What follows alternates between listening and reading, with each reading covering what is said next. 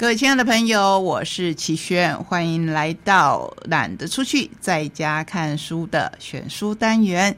今天要选的第一本书，真的是一本大书。可是你不要听到“大书”两个字，就觉得它读起来会不会是很沉重？会不会是很闷？会不会是很学术性的？不是，它读起来非常的有趣。这是天下文化所出版的《宇宙大灾问》。听到名字，你会说：“齐轩，你骗我！这宇宙大灾问听起来不是真的很大吗？”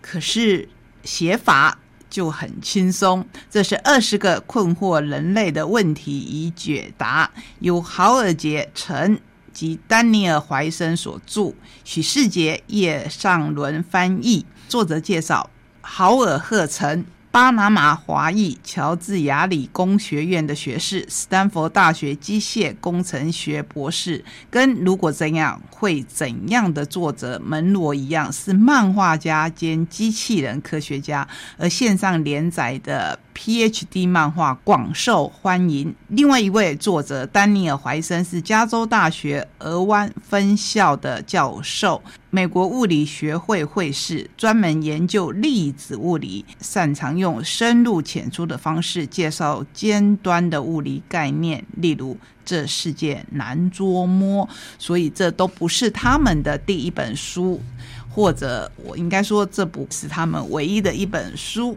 翻译这样的书当然需要专业知识。徐世杰是实验粒子的物理学家，叶尚伦是毕业于阳明大学医学系的一位译者。这样的阵容会让这一本书呈现什么样的风貌呢？就是呈现很活泼的科普风貌，赏心悦目、幽默逗趣，叙事严谨却又充满了智慧。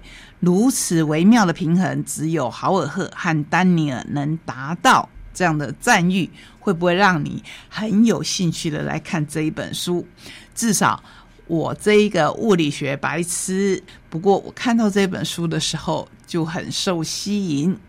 真的是可以不断的往下看，超人气科学 Podcast 节目解答你最好奇的问题。人类最大的共通点就是会问问题，渴望知道答案。在看过科幻电影、小说之后，你是否曾经跟朋友讨论：时间能够暂停吗？要如何回到过去？如果被吸进黑洞会怎么样？这个被吸进黑洞会怎么样？相信呢，在某一年某一出韩剧非常的风行时，是大家会想要探讨的议题。现在这些问题有解答了。漫画科学家豪尔赫城和粒子物理学家丹尼尔怀森。他们两位都擅长以风趣易懂的风格回答大众的提问，所以在本书当中可以带领我们一起探险，从科学的角度出发，一步步的揭开宇宙的奥秘。你准备好一同踏上旅程了吗？记得作文，还要敞开您的心灵。你会发现宇宙跟想象中不一样，必须用全新的角度来观察。我们总觉得。科学是比较硬邦邦的，相对于灵学或是哲学，它就显得一板一眼。不过，真的是这样子吗？在我们刚才简单的介绍里，你应该就可以发现，其实这里面已经提出了好几个之前你可能以为只有宗教甚至是灵学才可以解答的，真的是这样吗？那可不一定。我觉得我有必要先跟大家分享他所提出的二十个问题，那你可以挑选你最感兴趣的问题去看。第一，为什么我不能回到过去？第二，为什么外星人还没有拜访我们？或许他们来过了。第三，还有另外一个你吗？第四，人类还能生存多久？第五，如果我被吸进黑洞会怎么样？第六。为什么我们不能瞬间传送？让你想起的哪一位卡通人物？相信大家都不会陌生的哆啦 A 梦。第七个有另一个地球吗？第八，什么因素阻止我们星际旅行？第九，小行星会撞击地球，造成人类灭绝吗？这是每一次提出世界末日的观感时，如果要用科学的眼光来解答，就会常常提到这件事。包括之前恐龙的灭绝，都有人是提出这样的理论。第十，人类是可预测的吗？第十一，宇宙从何而来？第十二，时间会停止吗？十三，真的有来世吗？第四，我们活在电脑模拟当中吗？第十五，这个好专业哦。为什么一等于 mc 平方？这个公式，如果你对科学略有认识，就知道是爱因斯坦的相对论。第十六，宇宙的中心在哪里？第十七，我们能把火星变成地球吗？第十八，我们可以建造曲速引擎吗？第十九，太阳什么时候会熄灭？第二十个问题，我觉得相当的有趣，等于是总结了这一本书的核心。他问的是我们为什么要问问题？是啊，我们为什么要问问题？包括当我们自己小时候，或现在我们讲故事给小朋友听，总是会不断听到。然后呢？然后呢？事情有很多很多的。然后我不知道你对我刚才说到的目录里面的二十个提问，觉得哪一个问题最有趣？不过我倒是可以跟你分享。我看了之后觉得相当有趣的一个，就是太阳什么时候会熄灭？我们阳光灿烂的日子屈指可数。这是开宗明义就这样跟你讲。当然你会说：“诶，我如果不那么在乎的话，至少我活着的时候阳光还是灿烂的，那是没错。”不过，如果拉长远来讲，太阳位于一亿五千万公里之外，对我们来说就像是个稳定强大的存在，日出不穷，毫无例外，为我们带来源源不绝的生命能量射线。但是，物理学家对太阳的看法非常的不同。对于物理学家来说，太阳是一颗不断爆炸的核弹。激烈的动荡释放出巨大的能量，过程仅仅靠太阳重力的绝对力量来控制。下次午后你享受灿烂的阳光时，请记住。你是在用核爆的光芒温暖脚趾头，但物理学家也知道，在这种难以置信的动荡现象之下，有一些机制正在密谋结束它，而且有个内部时钟在稳定的倒数计时。太阳物理学显示，闪耀的日子总有结束的一天。这究竟是会很快的发生，还是我们能有数十亿年的时间来计划？让我们看看到底还剩下多少个晴天？你知道一颗恒星的诞生是在多久以前吗？我们这边说的恒星就是太阳，它出生在五十亿年前啊！五十亿怎么计算？有时候我们人如果想到自己有一百万元、一千万元。一亿元就觉得好庞大，好庞大了。那如果换成年来算的话，你就会感觉这个数字更庞大，因为我们的寿命其实生年几乎都不满百，要活过百岁是一件非常伟大的事情，更何况是五十亿。五十亿年前，太阳的年龄是零岁，也就是那时候它才刚诞生。它刚诞生的时候，因为它过热。我们刚才说到了，它像一个核爆，所以它是无法凝聚的。它本来是一团，真的像热熔浆一样，然后慢慢慢慢，它才凝聚起来，变成现代的太阳。核融合的反击就是四十九亿年前，太阳的年龄是一亿岁。你要知道，它花了一亿年的时间，也就是我们地球时间，才融合起来。之后是漫长而缓慢的燃烧，也就是现在正在进行当中。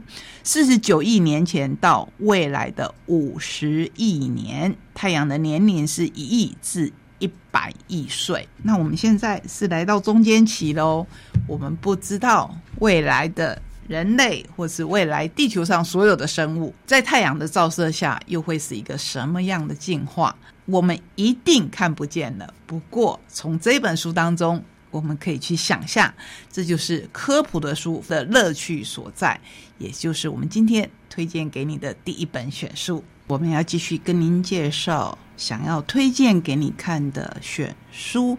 今天第二本选书选的是四野出版社的《小猫散步》这本书，非常的特殊，因为它的原文创作是中文版，不过出版社非常用心的，还出版了英文版本。有中英文两种版本，只是它的第一个特殊点。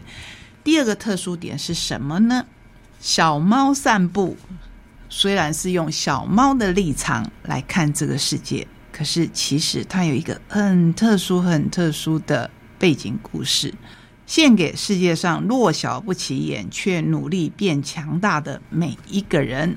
图是陈俊翰，文是 Kiki 跟谢意林。首先，我们先来介绍这本书，等一下再来跟您详细的介绍作者群。小猫汉汉在人群当中会紧张不安，他不懂得假装，也不被耐心了解，于是他穿过浓密的叶丛，拜访野草小花。野草花们沉默的在生活周遭。长成一片让人很没有感觉的存在，要慢，要缓，要散步的速度，要蹲下来静替，要专注温柔，才能感受到他们丰富了世界那自我存在的价值。在教炫、教浮夸、教红的时代，小猫散步教人看弱。看那些不起眼的野草花，看弱而卑微、弱而孤立却弱而勇敢的存在。学植物的样子，学怎样的相处最舒服，学会软弱受伤，学作者会者的不放弃，学理解，学内心可以变强大。首先，我们来看看这一本书，一开始就看到汉汉有座神秘的基地在山里面。我们看到图上面，感觉是一个爸爸、一个妈妈载着，你会以为是小孩吗？不是，他载着一只猫。这只猫叫汉汉。浓密的叶丛挡风又挡雨，有些空隙让光透进来，有些空隙是我专属的秘密通道。画面上布满了叶子，还有你仔细的看，会有一只小猫。哇！大家都长高了，大花衔风潮翩翩起舞，大树随风左右摇动，大家都在和我打招呼，我的心也悄悄的跳舞，害羞又欢喜。所以，随着一页页的进展，你会看到各式各样的植物，在汉汉的观察之下。你会看到他们平常在你眼中不同的风貌，或者你根本没有注意到这一些路边的植物。这一次，让汉汉用小猫的角度引导我们慢慢的走。好，书的内容我要请你自己细细的品尝。来介绍这一本书的绘者陈俊汉。家乡位于台中沙鹿，站在大肚山的山顶，向西可以远望台湾海峡，向东望去可以看见城市中壮观的大楼，那是他最爱的风景。从小就喜欢观察草地的植物，长大一些就会想要知道。每个植物的名称，主动阅读有关野花野草的形态，他都能记在脑海中。因为与人沟通对他来说太复杂有障碍，宁愿把植物描绘下来，随时可以陪伴他。小草小花全是好朋友。我们不想用平常一般人对他的称呼来形容这个小孩。不过，从我刚才介绍当中，你应该知道他是一个特殊的小孩，所以他有着他自己的世界。那这个世界，他只能把它画出来，而没有办法清楚的表达。那要清楚的表达，就要靠文字作者。文字作者包括 Kiki、张树清、住在台北河堤边，喜欢旅行散步，找寻新事物。他同时也是我们台东大学儿童文学研究所的博士生，视野文化出版总编辑，中华民国儿童文学学会的秘书长。最重要的是，他真的是非常热爱书，出版了手语绘本《小熊在哪里》《小熊菜市场》等等。也都在我们的节目当中介绍过。那我们再继续介绍另外一位作者谢意林，不知道你对这个名字还有没有印象？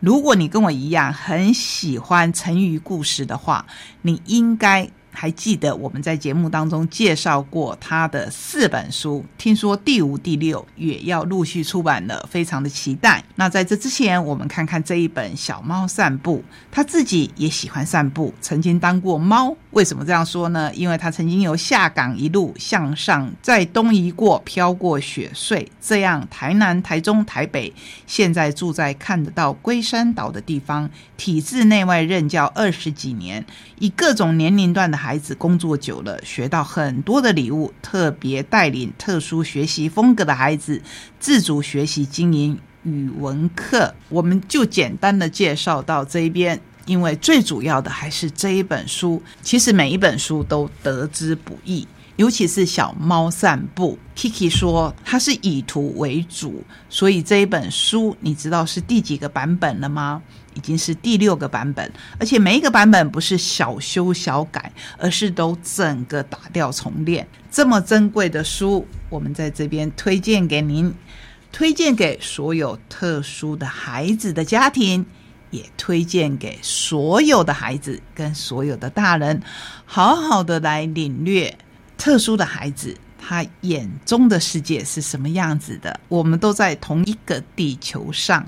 这是我们共有的环境，不管是里面提到的这么多、这么多的植物，或者是小猫的心情，我觉得都适合我们细细的来品尝。这是今天的两本选书，风格都不一样，不过希望你都好好的去感受大自然。